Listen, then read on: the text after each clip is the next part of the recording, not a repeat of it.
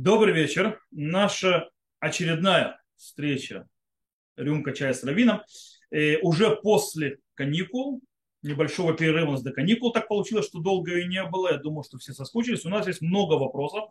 Сначала было мало, потом пришло много. И последний момент, за последний час, то есть до начала рюмки. И вопросы, кстати, есть весьма-весьма серьезные и стоящие. То есть, да, и некоторые даже будоражат э, страну. Начнем с первого вопроса, который пришел еще на, э, до каникул. Э, он короткий, более терм, то есть он больше связан с терминологиями, чем с какой-то галахой или какими-то вещами. Короче, сейчас объясните, пожалуйста, разницу между терминами в Торе. Израх и гертушав. То есть есть в Торе есть такое понятие израх и гертушав дословный перевод израх, то есть не перевода слова израх нет. Из слова израх взял Элезер бен Юда, как известно, и сделал его, перевел, то есть э, внес его как гражданин. То есть, да, израх это гражданин, израхут это гражданство и так далее, и так далее. Э, гер это пришелец. Как известно, есть гер цедек, есть гер сейчас разберемся. Израх. Кто такой израх? Почему Элезер бен Иуда взял это слово из Торы и сделал его связанным с, с гражданством и так далее? Потому что оно обозначает постоянного жителя. То есть а, Израх это тот, у кого есть постоянное жительство. Он как бы укоренел, он коренной. И у него есть все права и все, естественно, обязанности. Таким образом, по-простому, когда говорят кизрах кигер в Торе, то есть да, как израх и как гер, как пришелец, имеется в виду еврей, человек из народа Израиля. Это и есть израх в Торе. Потому что человек из народа Израиля, он часть еврейского народа напрямую. Он, он, он то есть не пришелец, он коренной, то, что называется. С другой стороны, гер. Гер это пришелец. Есть два вида гера. Есть гер тушав, это гер поселенец, так называемый, сейчас объясним, что это значит, и гер цедек. Гер цедек это праведный гер, это тот гер, который принимает на себя все заповеди и, в принципе, становится евреем. Человек, который не еврей, принял заповеди, прошел бейдин, окунулся в микву и так далее, полагается, принял гиюр, стал таким же евреем, как другими, с некоторыми нюансами в законах, но это есть гер цедек.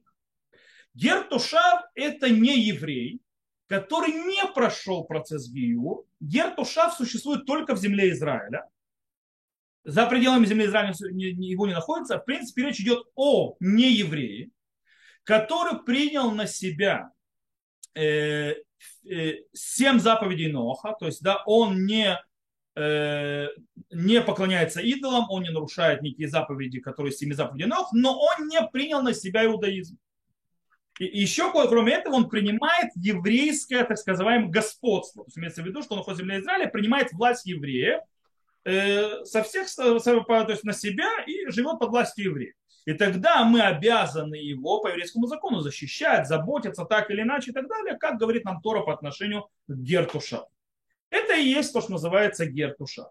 Э, смотри, в наше время по Рамбаму Гертушав не существует и существовать не может.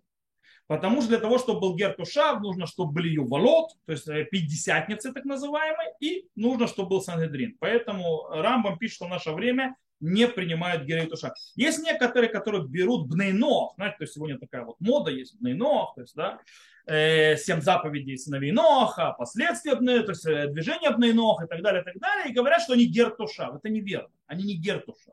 Они действительно бнейнох, они действительно евреи, которые, не евреи, которые соблюдают семь заповедей Ноха, и все хорошо и замечательно, это прекрасно. Но у них нет статуса гертуша со всеми вытекающими последствиями на этом.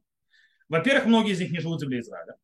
Во-вторых, даже если живут в земле Израиля, то им никто не может дать это статус Гертуша, по мнению Рамбам. А у нас пока Рамбам, он э, центральный источник этого. Это то, что называется с понятием Гер и Гертуша. И отсюда я хочу перейти к следующему вопросу, который фундаментальный. И он, этот вопрос, я думаю, я уверен, даже не думаю, происходит во многих домах и во многих семьях, и это известная проблема.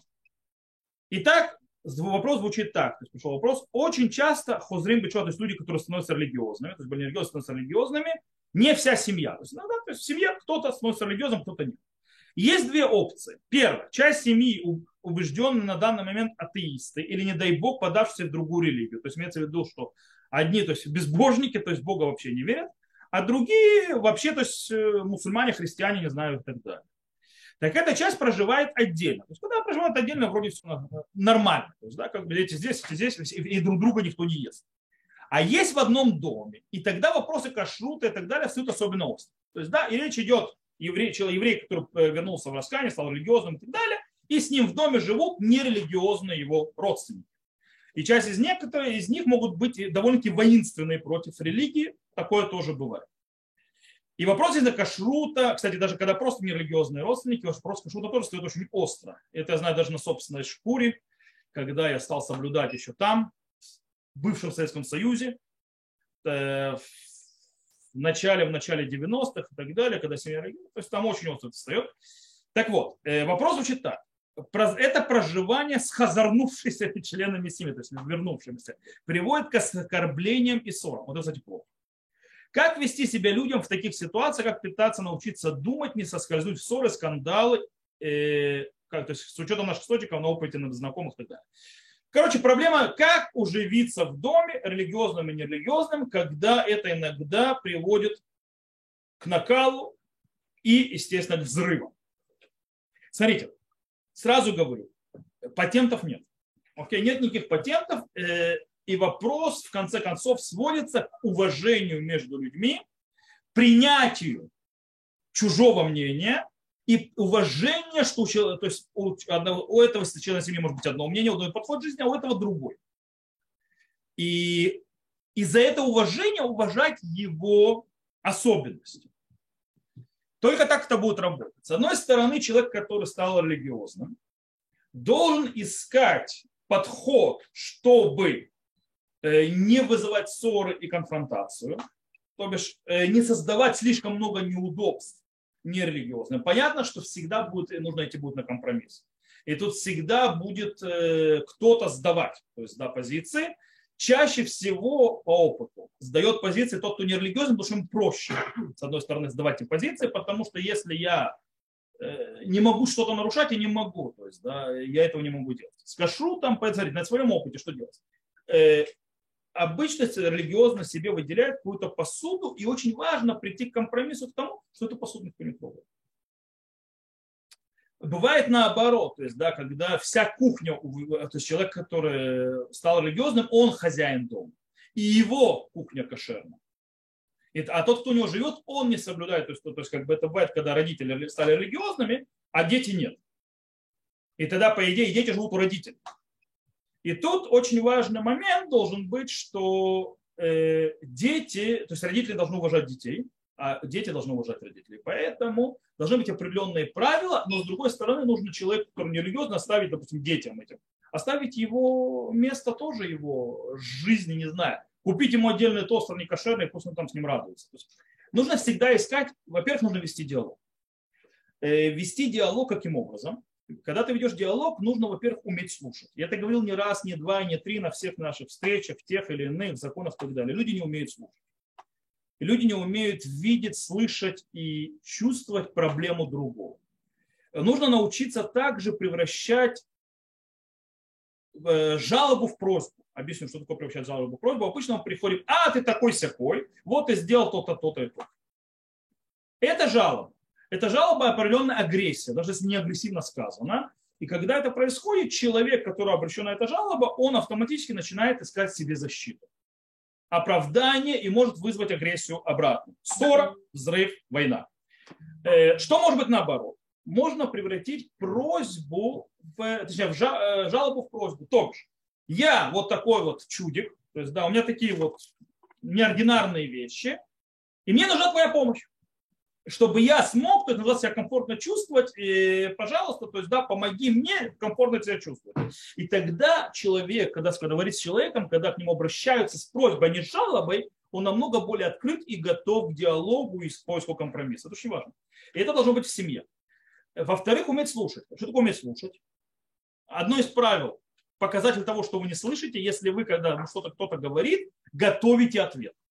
Если во время разговора человека уже готовите, что он будет отвечать, вы вообще не слышите. Когда слышать человека, это отключить. желание ответить и так далее. Вы настроены слушать. Иногда человек не настроен слушать. Поэтому нужно сказать, смотри, я сейчас не готов тебя слушать. Дай мне, то есть, сосредоточиться, и я смогу тебя слушать. Легитимно. Да, человеку прослушать. Тогда человек слушает. Иногда нужно меняться ролями, иногда то есть, ну, стоит, чтобы который слушатель произвел проблему говорящего. И тогда говорящий, он, э, когда он поднимает проблему, он подтверждает, что его действительно поняли или не подтверждает. И когда проблема поднята, а, а, понятно, какая ситуация, можно искать вместе компромисс. Компромисс стоит друг другу, понятно, что а, обозначает то есть, те моменты, которые человек, который соблюдающий, не может э, с них спуститься. Или это. Смотрите, иногда тоже, я объясню, то есть, допустим, если иногда наоборот бывает. Ребенок стал религиозным, а родители нет. Теперь приходит ребенок с своими требованиями, допустим, к. И у него, с одной стороны, у ребенка есть законы о почитании отца и матери. Обязан? Обязан. С другой стороны, он не имеет, то есть нет, то есть э, он обязан соблюдать заповеди Бога. Обязан, обязан. Конфронтация. Как эту проблему решить? Понятно, что у нас есть, э, сказано, это вив веймав тирава, чапутай пишмиру. То есть, да, это отца, мать свою, то есть это, э, как называется, тира, э, трепещите перед ними, но с субботы мы соблюдаем. Что имеется в виду, что мы субботы высшего родителя. То есть э, родитель не может заставить не соблюдать субботу. Но что да, можно. Есть иногда устражения и так далее. Так, допустим, в кашуте. В кашуте далеко не все законы, это законы Тора или законы мудрецов. Есть устражения, есть обычаи и так далее. Поэтому очень важно иногда сесть с раввином и разобраться, где можно облегчить и не устражать, для того, чтобы сохранить мир в семье и продолжить почитание родителей и не делать прям то, что называется, тяжелую жизнь. Или наоборот. И есть такие решения. Я пример просто брошу. Например, стеклянная посуда. Нахон по ашкенадскому закону, то есть урама и так далее, стеклянная посуда принимает запрещенные вкусы и так далее, и она становится не кошерной, если нет мясной молочной. У нас есть Шурханарух. Шурханарух тоже очень авторитетный посыл. Рабьесов Кару. А он говорит, что стеклянная посуда вообще не принимает вкуса. И можно вот в стеклянной посуде есть мясное и молочное вместе. Да не вместе, а одно за другим. Вместе нельзя есть никогда. Таким образом, можно использовать стеклянные тарелки как для мясного, так и для молочного. Просто их мыть между этим. По, по мнению Шурханаруха. Это вот почему на это не положиться, когда находится в доме родителей, чтобы не устраивать им пирог. Понятно, что это постфактум. Понятно изначально. Но у нас есть закон Торы уважать отца и мать. И с другой стороны у нас есть обычай, то есть той или э, другой общины. Почему мне То есть э, закон Торы э, выше, чем обычай. Когда у меня есть другое мнение, кто разрешает. Более того, в посуде во второй, то есть, то есть клишини, то называется, вторая посуда, когда это тарелки и так далее, это вообще закон мудрецов, напротив закона Тора. И это очень, очень часто нужно взвешивать законы на одни напротив других и так далее. Плюс есть вещи, которые связаны с воспитанием, с длительными, то есть влиянием и так далее. И здесь есть одна очень важная вещь. То, что сказали наши мудрецы. Асели харав вы исталек минасофе. Сделай себе раба и уйди от сомнений. Нужно советоваться. Есть проблема. Садимся, советуемся, начинаем расписывать и решаем проблему. Не всегда иногда действительно, то есть э, непризнание, непринятие, отвержение и война доходит, и ничего сделать с этим не может. В этом случае, это же говорится, энецава инфунана гадашем, то есть нету, не, не, не попрешь против Бога и так далее. В этом случае иногда стоит разъехаться. То есть, да, чтобы быть хорошими друзьями, чтобы быть в хороших отношениях, встречаться на нейтральной территории, и так далее, и так далее, но не жить вместе, когда ты делаешь друг другу террор. Это тоже иногда важное решение. То есть как бы глобально вот так, снова я повторю, э, нету стандартных вот, вот так, вот так и вот так делать. Да, потому что каждая семья это что-то отдельное. Каждый раз, э, то есть каждая история что-то другое, другое. Поэтому все, закон микрели гуфу, каждый случай отдельная вещь, его отдельно нужно э, разбирать. То, я на этом закончу этот вопрос. Я думаю, что это фундаментальный, один из фундаментальных вопросов, который очень важен многим людям, которые живут вот в таких вот, что называется, в смешанных ситуациях. То иногда ситуации эти происходят не только, когда одни вставили хазрун, иногда, иногда приходит, происходит между мужем и женой. Когда а, или оба были сначала религиозными, кто-то стал светским, или наоборот. Оба были светскими, вдруг кто-то стал религиозным. И тогда начинается, как они вместе будут жить. Но там все еще сложнее. Потому что начинается вопрос воспитания детей. Там еще больше нужно искать компромиссы и вещи. Окей. Следующий вопрос очень интересный. То есть, да, вопрос, который будоражил в свое время и будоражит по сей день еврейский, то, что называется, израильскую общественность. И вопрос непростой. Вопрос звучит так. Слышал, что не существует галактического запрета хоронить неевреев на еврейских кладбищах. При этом на практике в Израиле неевреев не хоронят на еврейских кладбищах, в том числе солдат на военных кладбищах, что создает напряжение в обществе. Почему не дать возможность для, хотя бы для погибших солдат хоронить на еврейских кладбищах? Начну с того, во-первых, э, э, слышал, что не существует галактического запрета хоронить неевреев на еврейских кладбищах, просто неверно. Он просто неверно. Э, в трактате Санедрина, не только в трактате Санедрина, в Рамбаме, в Рамбаме, кстати, немножко сложнее, э, в галактических наших источниках в Шурхана Рухе есть запрет хоронить не только не еврея на, на еврейском кладбище. Запрет более. Даже не, не каждого еврея можно хоронить возле другого еврея. Не говоря уже не еврея. То есть да, есть э, там целая градация. То есть, да, есть праведники, нельзя хоронить праведного еврея рядом с неправедным евреем и так далее, и так далее. Поэтому, допустим, раньше было такое понятие, э, отдельное было место на кладбище для соблюдающих шаббат и не соблюдающих шаббат и так далее. Это все в нашем еврейском законе написано. Э, поэтому сказать, что нет закона, запрещающего хоронить неевреев на еврейском кладбище, просто неверно.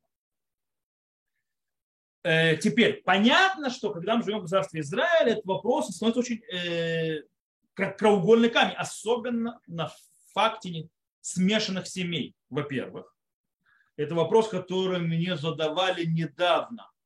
Мне задавали недавно, не в рюмке, а просто задавали недавно этот вопрос.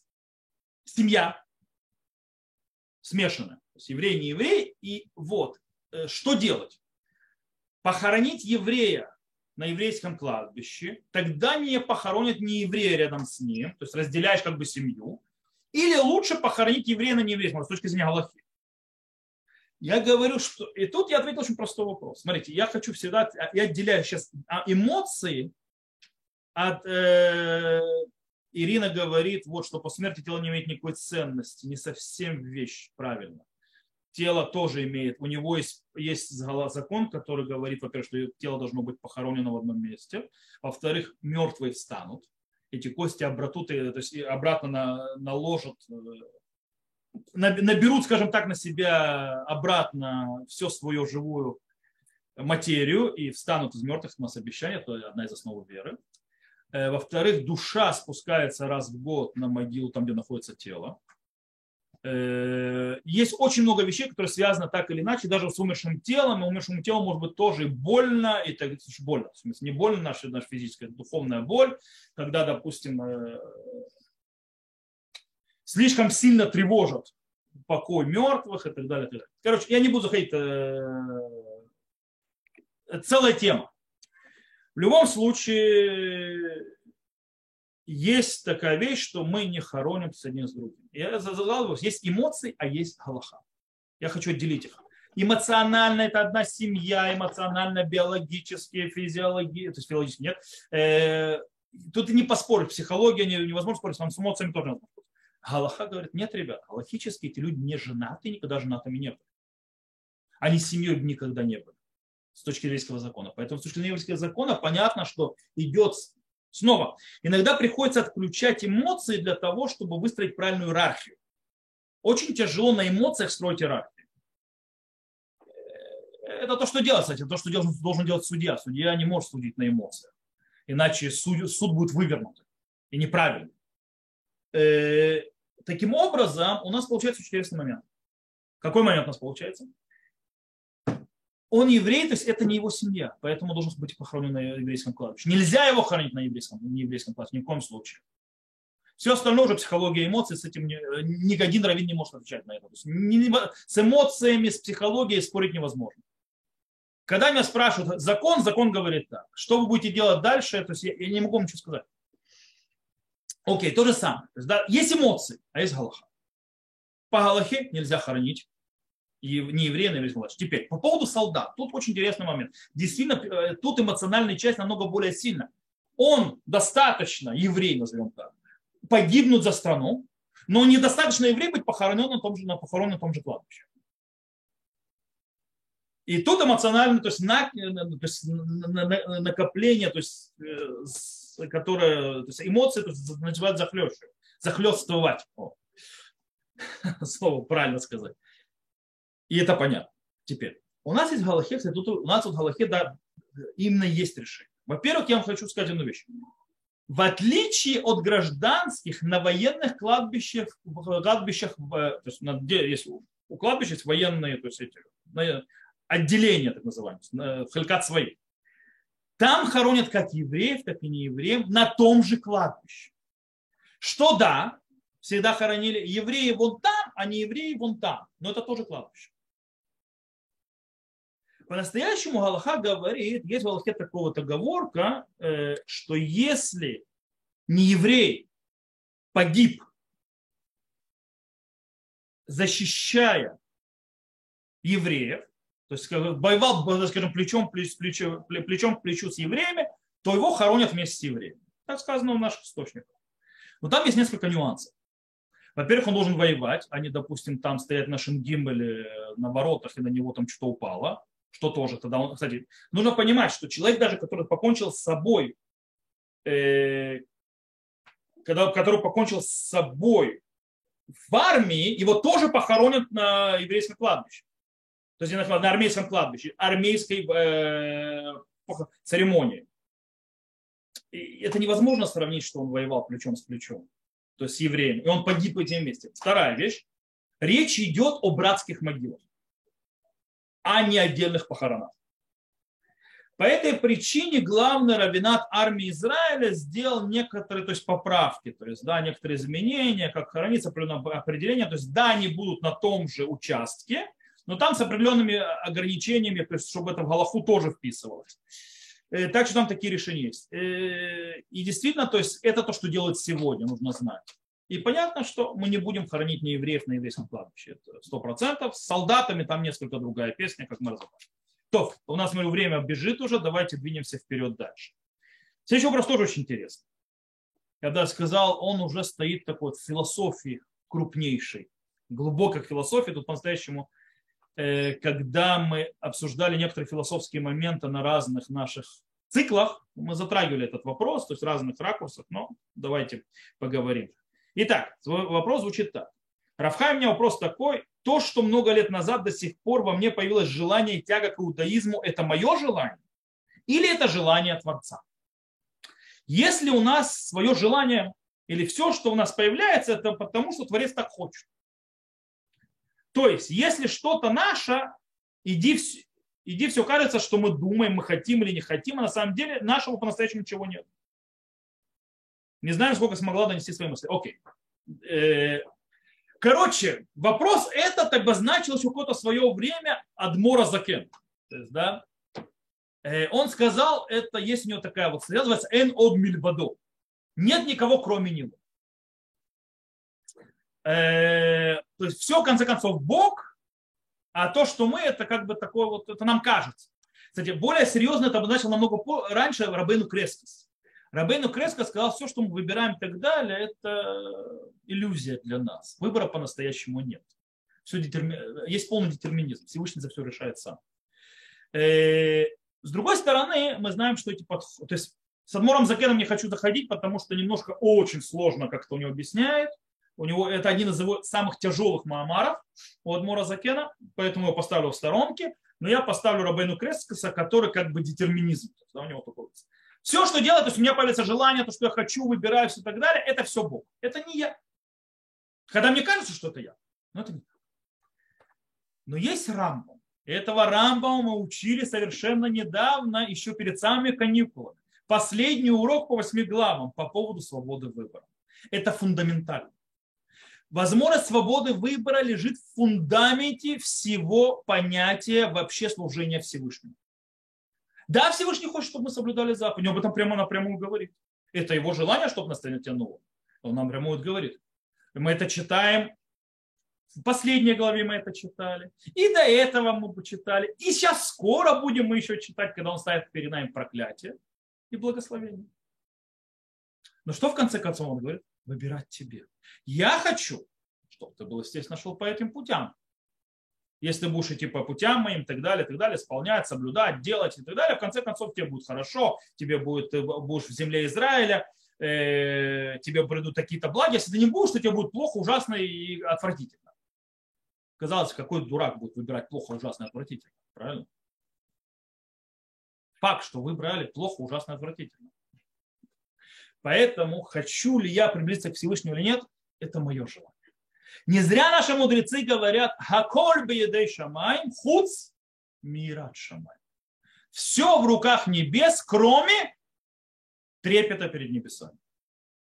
В конце концов, выбор. Идти его заповедям, не идти его заповедям. Желание присоединиться к служению и так далее, или не присоединяться. Да, Всевышний это хочет но выбирать это будет нам. И он нам дал эту возможность. Это просто гениальная. Сейчас мы находимся в месяце Илюль, правильно, начинают с Лихот и так далее. Знаете, что в Слихот стоит самым центральным моментом? 13 мер милосердия. 13 мер милосердия – это имена Бога. Правильно? Хашем, Ашем, Кель, Рахум, Ваханон, то есть да, Господь, Господь. И там есть очень интересно, что это? Что это за абракадабра? Я, у меня целый, целый курс по этому поводу давал, по-моему, у меня в Ютубе он, да, записан.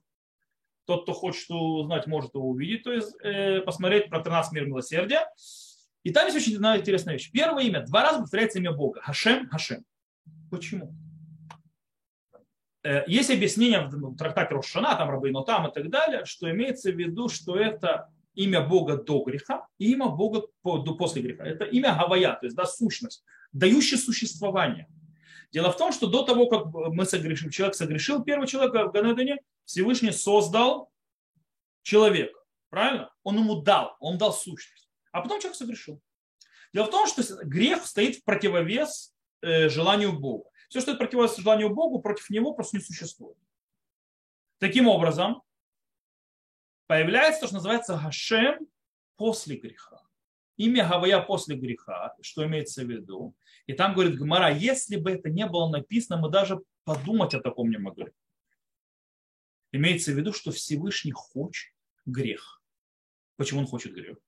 Потому что когда он дает возможность хотеть грех, он дает возможность существованию человеку, который грешит. Иначе человек бы этого не существовал, он просто растворился. Без желания Всевышнего ничего не существует. Таким образом, Всевышний своим желанием дает нам возможность выбирать и решать, грешить или не грешить. Понятно, что он-то дает нам временно, то есть да, он хочет, чтобы мы согрешили и вернулись. Иначе нас ждет, скажем так, э, плохие вещи.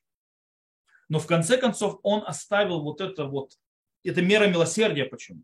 Он оставил нам возможность выбирать и решать. Поэтому, если мы подведем итог, это наше желание, а не... Это его тоже желание, но это наш выбор и наше желание. Идти к нему, присоединяться к нему и так далее, и так далее. Окей, я думаю, что и в этом смысле мы э, разобрали этот момент. Смотрю, время у нас уже совсем бежит, а у нас есть следующий вопрос, который, честно говоря, по нему я попытался коротко ответить сначала, когда он пришел, то есть, то есть я не хотел его поднимать на рюмку, но я понял, что он непонятен оказался, и тогда мы заходим в вопрос, который можно о нем целые лекции давать. Итак, смотрите, Сейчас вам прочитаю вопрос, вы поймете, о чем речь. Э, в ваших уроках законов кашу, то есть моих уроках, на моих уроках, в частности по отношению к насекомым, ну, это последний урок, который мы разбирали, с насекомыми в еде, вы показываете, насколько неправильна позиция устражающих, но потом устанавливаете Аллаху по компромиссу с теми же используя, то есть используя тех же устражающих. Почему не сказать у них своя? Аллаха у нас своя. Я ответил сразу в WhatsApp, нет такого понятия, у них своя Аллаха, у нас своя. Так не работает. Окей? Аллаха на одна. Э, и человек не понял, говорит, э, неважно. Короче, я хочу объяснить, то есть есть правила. Да, есть устражающие, есть облегчающие. По-настоящему, что, что имеется в виду? Есть общий базис. И мы начинаем этот базис разбирать и смотреть, как принципы, они раскрываются в нашей действительности. Можно с этим раскрытием соглашаться. Можно его оспаривать. Так появляется спор в Галахе так появляется устражающий, так появляются облегчающие. Но в конце концов это одна галаха. Нет у них своя галаха, а у них у нас своя галаха. Это не дай бог сказать. Это, это выражение говорит, у них своя Тора, а у нас наша Тора. То есть две Торы, и это уже это считается то есть в иудаизме э, еретичество. Сказать, тут есть одна галаха, а тут другая, это еретичество. Есть галаха, и есть разные, как бы вам это объяснить. Есть хороший рисунок, который э, обычно показывает. Э, знаете, есть вот есть цилиндр, то есть да, висит цилиндр, на него свет падает с разных сторон.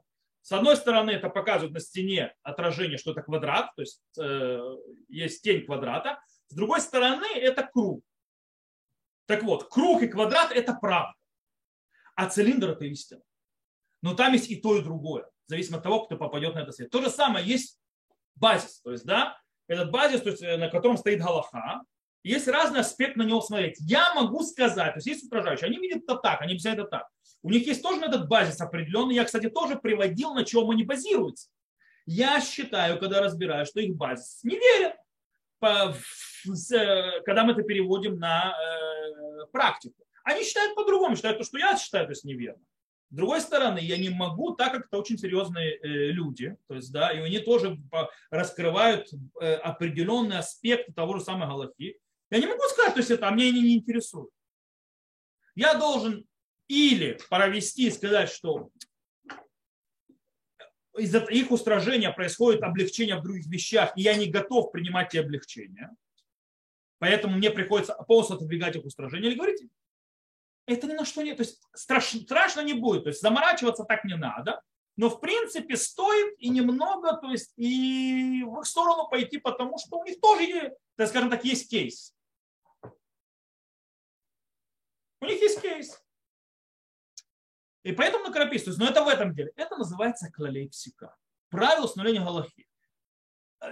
Провести, то есть их куча, их море, поэтому я не смогу то есть, э, здесь разобрать и вообще разобрать э, даже цикл, если я проведу всех этих правил, то их невозможно, потому что они настолько многочисленны, и они учатся в основном, когда ты находишься близко с раввином, называется шимуш в Галахе то есть в еврейском законе, когда ты, э, когда ты выучиваешь законы, ты рядом с ним, ты видишь, как это работает, когда в одной ситуации так, в другой так. И, а я вообще учился, то есть у Рафа Лихтенштейна это Брискаим. Что такое Брискаим? Если можно выполнить по всем мнениям, то лучше выполнить по всем мнениям. Почему? Потому что в любой подходе есть часть истины. И это правда, и это правда. Это то, что сказано, и ты прав, и ты прав. Это то, что сказал Батколь, то есть да, сказала голос с небес про Бейдилеля Бейчама, Элю Диврей Луким Хаим, Элю Диврей Луким Хаим. Это слава, слава Бога живого, это слава Бога живого. Причем у них на настолько противоположные законы. Эти разрешают и запрещают. Эти говорят, что эта женщина не кошерна для брака, а эти говорят, что она кошерна. Стоп, у кого... О, Йофи. Спасибо. Держи, то есть, тот, кто не говорит, держите выключен микрофон. Э, я надеюсь, что система понятна. Это не две разные галахи. Это все одно, это разный подход и взгляд и так далее. Я могу с ними соглашаться, то, что они видят. И это легитимно. С другой стороны, в Аллахе я могу сказать, что есть там корень истины, потом стоит тоже прислушиваться к их мнению. Окей, следующий вопрос. Равхайм, добрый день. Если еще не поздно... А, окей. Э, а вопрос следующий. Об этичности в кашруте. А именно, какие правила лежат в основе обращения с животными работников кошерного ресторана сегодня? Является веганство радикальным вариантом соблюдением кашрута? О, шикарный вопрос. Это вопрос Ани. Он Аня с нами. Э, скажу честно, тут немножко... Смотрите, кашрут как таковой есть два вида заповедей, так. Есть заповеди, которые постижимы человеческому разуму, заповеди, которые не постижимы человеческому разуму. Так вот, кашрут относится ко вторым. Мы знаем, что кашрут мы не можем объяснить человеческим разумом. Ну, нелогично. То есть, да, мясо с молоком, в чем проблема. То есть, да, я знаю, что Рамбан привел и сказал, то есть, да, что это плохо для здоровья. Кстати, Рамбан, Рамбан Нахманит тоже был врачом. Кто не знает, не только Маймонит, но и Нахманит тоже был врачом. И, то есть, но Рамбам сказал очень, я с ним больше согласен с Рамбамом. Я не ем не кошерно, потому что это невкусно, или это бесп... Э, вредно, или так далее. Говорит, совершенно неверно. Я не ем не кошерное, потому что так заповедал Бог. Все. Даже если не понимаю. Таким образом, кашут на этом стоит. Поэтому то, что меня направляет в кашруте, это не эмоции, этично, не этично. Этика, этика это хорошо, но это немножко с другого э, пьесы. Э, вопрос говорит так, то есть есть правила и законы, которые сказал Бог, что есть можно, что есть нельзя, как есть можно и как есть нельзя. И я их соблюдаю. Это кашу. Теперь отсюда переходим к вопросу отношения к животным. Это другая тема. Это тема, называющая царь Балей Хаим. То, что называется не причинять животным страдания. Есть такой запрет Тора. Это отдельная тема, это не кашу. Это отдельная тема. Теперь. А действительно, Тора запрещает причинять страданиям животным, но там тоже есть определенные ограничения. Когда, что такое приношение, то есть принес, приношение, принесение? Короче, что такое сделать не больно животным? Что такое сделать им страдания? Страдания нельзя делать для животных только тогда, когда от живого отрезать другой запрет. Отрезать от живого это не царь Баляхаим, это Эверминахай. То есть, да, это вообще другой запрет. Э, э, приносить страдания животным это когда в этом нет никакой пользы. Человек имеет право наносить страдания животному, минимизируя его, естественно, если это не надобно для его нужд, а не просто так. Таким образом, зарезать животное для поедания – это не царь Балихаим, это не издевательство над животным. Потому что Бог не видит в этом издевательство над животными. Я буду, то есть милосердить Бога, я, когда я зарезаю животного для того, чтобы использовать его для своих нужд, которые не просто так, то это можно. Бог сказал резать, приносить, то есть является веганство радикальным вариантом соблюдения кашрута? Нет. Факт в том, что веганство в храме не сработает. В храме нужно приносить жертвы. Какое веганство? Как человек веган может есть э, пасхальную жертву? Не может.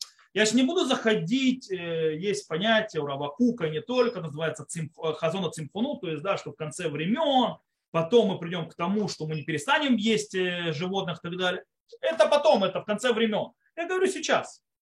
Всевышний нам сказал есть. К тому же веганство я считаю, смотрите, если я еще могу согласиться с вегетарианством, с веганством я меньше соглашаюсь.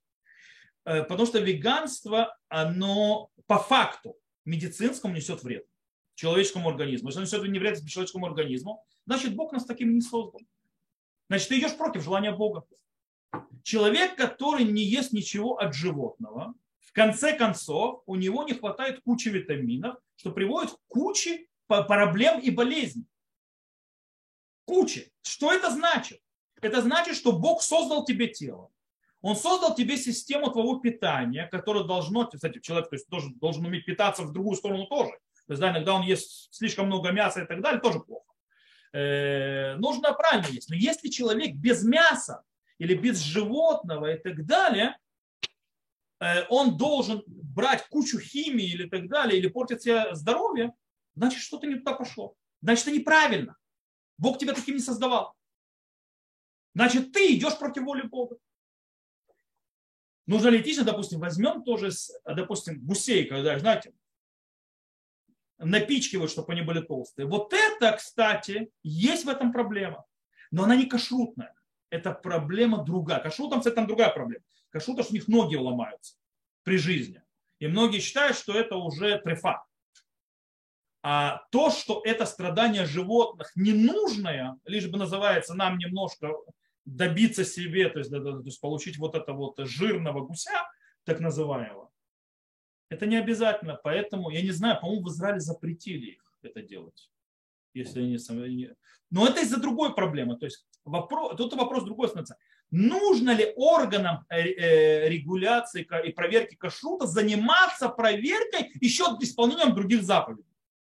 Чтобы тот, кто нам продает, также не нарушал запреты э, издевательства над животными и так далее. Я думаю, что это в этом есть большая проблема, что мы вмешиваемся. Почему? Потому что когда мы делаем то есть соблюдение кашрута, мы следим для того, чтобы много людей соблюдали кашрут, для того, чтобы дать им возможность получать в, в общем, то есть называется услуги э, поедания кошерной пищи. Когда я начинаю уже э, проверять рестораны и так далее, чтобы они вели по другим законам, так почему я еще пару законов туда не накину? Давайте проверять, как они папу с мамой то есть уважают. А что нет? Не уважай папу с мамой, все, кашрута не будет. нерелевантно, вы понимаете. Или соблюдает ли он дома шаббат. Знаем, понимаете, немножко по этой причине э, нерелевантно. То, я думаю, что вопрос я ответил. Йофи. Давайте пойдем к следующему вопросу. И он у нас уже из пришедших э, последний. Правда, есть один, который голосовой вопрос пришел. Я, я посмотрим. То есть. Окей. Вопрос следующий. Как кошерно убивают, убиваются дикие животные, те, которые разрешены, но их надо охотиться, за ними надо охотиться. То есть все знают, чтобы животное, то есть, кошер, то есть кошерное было, нужно кошерно зарезать. Теперь мы знаем, что разрешены не только коровки, козочки и так далее, но разрешены в питанию лоси, олени и так далее. Ты пойди оленя поймай. То есть, да? То есть, получается, за ним нужно охотиться. Как охотятся обычно за оленями? Если я в него выстрелю, все, он падает. Его есть нельзя. Если я его в капкан поймаю, ему сломаю ноги, то есть я его сделал трефой. Что делать? А как же их ловить? Как, чтобы кошерно, кошерно зарезать? Понятно, что они будут кошерны, только если их кошерно зарезать. Что можно сделать? Так вот, их или ловят кошерными способами, то бишь есть специальные силки и так далее, и так далее. То есть так в древности ловили. А сегодня, во-первых, сегодня почти нигде не подает такую э, экзотическую еду. Кроме, мне рассказывали, что есть, по-моему, в Канаде один ресторан, где, да, подают лосей кошерных. Но они их не ловят, они их выращивают. По этой причине они у них уже пойманы. То есть они за ними не охотятся, и у них нету с этим никакой проблемы. То есть они их режут. Короче, как убивается только через шхиту. Ловить нужно, чтобы не повредить животное, чтобы ему ничего не сломать и так далее, и так далее. Иначе он будет или падалью, или трефой. Одно из двух. Э, так оно работает. То, я сейчас скажу последний вопрос, который пришел в конце. Человек задал вопрос глобально по-настоящему про его проблему, которая у него есть. И он спросил, можно на рюмку это поднять или ответить ему. Но я подниму на рюмку, потому что я думаю, что это проблема у многих существует. Он задал вопрос. Он сейчас находится в Германии. Э, он был на Украине, в еврейской общине и так далее. Война, уехали, находится в Германии. И ему сын, сын 17 лет. Там он был в синагоге, был с подростками и так далее, так далее, так далее. Сегодня он находится там в Германии. Да, есть община, но община маленькая, в основном люди там подростков. Нет подростков. Единственные подростки, которые там есть, это вот его семья, этого человека, который спрашивает, и Равин. Причем у Равина подростки находятся в другом э, городе, учатся в Берлине, и они в основном девочки. И теперь и а сын находится там. Естественно, он вынужден ходить, потому что другого образования нет в школу со всеми остальными евреями, которые э, или друг, то есть людьми, короче, приехали с Украины, потому что они же не граждане там, то есть им дали там школы и так далее, но они там все вместе. И понятно, что там народ светский и так далее. И это на ребенка влияет. То есть ребенок соблюдает, но уже начинает делать кунцы. То есть, да, уже видно, что он начинает пошатываться. И человек спрашивает, что делать? Что делать? То есть как сделать так, чтобы не потерять ребенка? Ребенок 17 лет. Не ребенок уже, то есть, да, который говорит, что я через год буду сам решать, что я хочу. Э, то есть мне 18.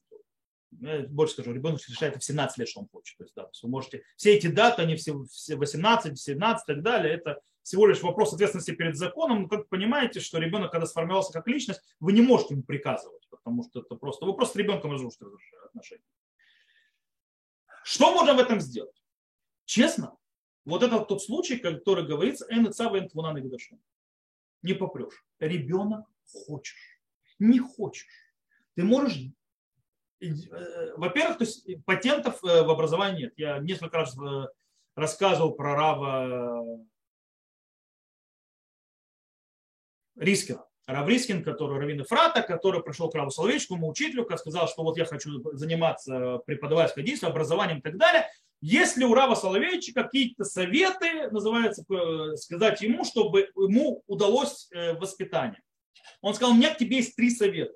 Точнее, три, то есть, э, три предложения. Что тебе нужно? Первое, записывай.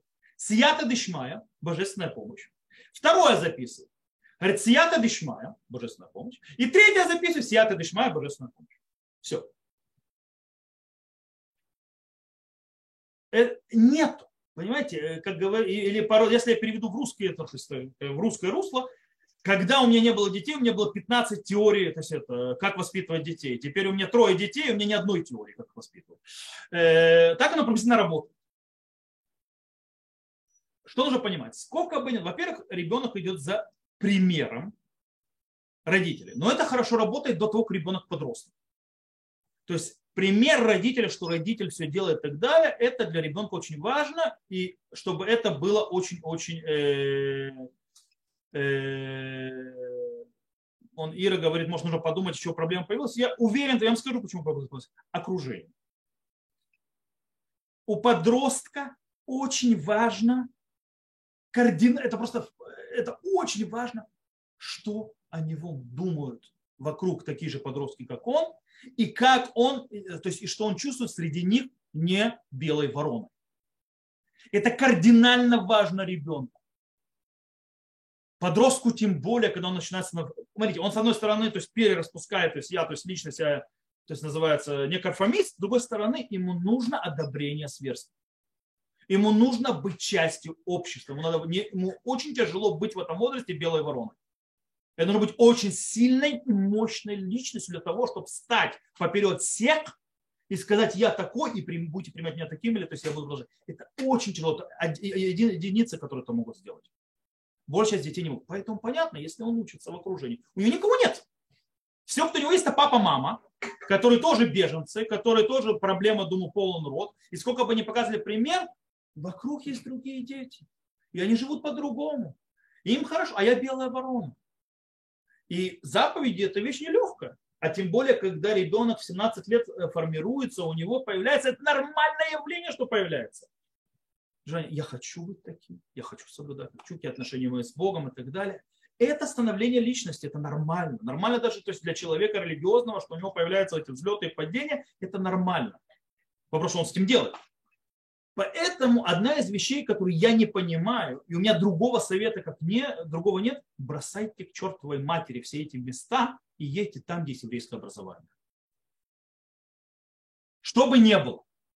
Потому что хочешь спасти ребенка, нет выхода другого, кроме как дать ему окружение, где он будет чувствовать себя комфортно.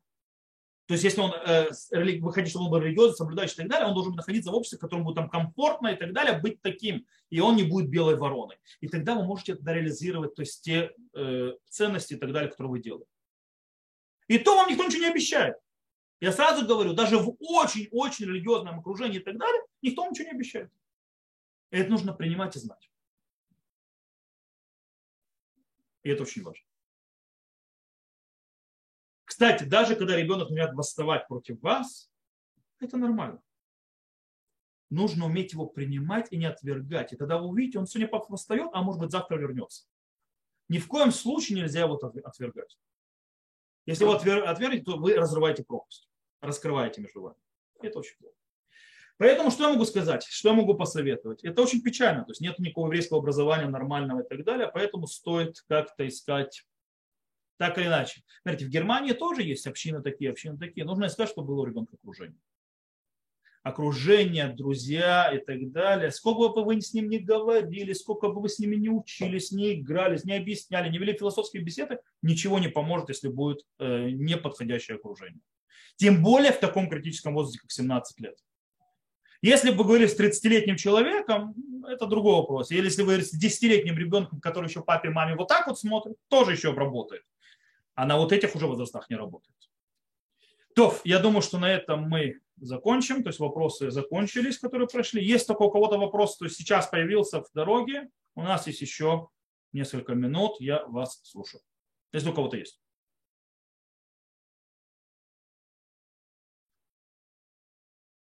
Тишина? Спасибо, все понятно.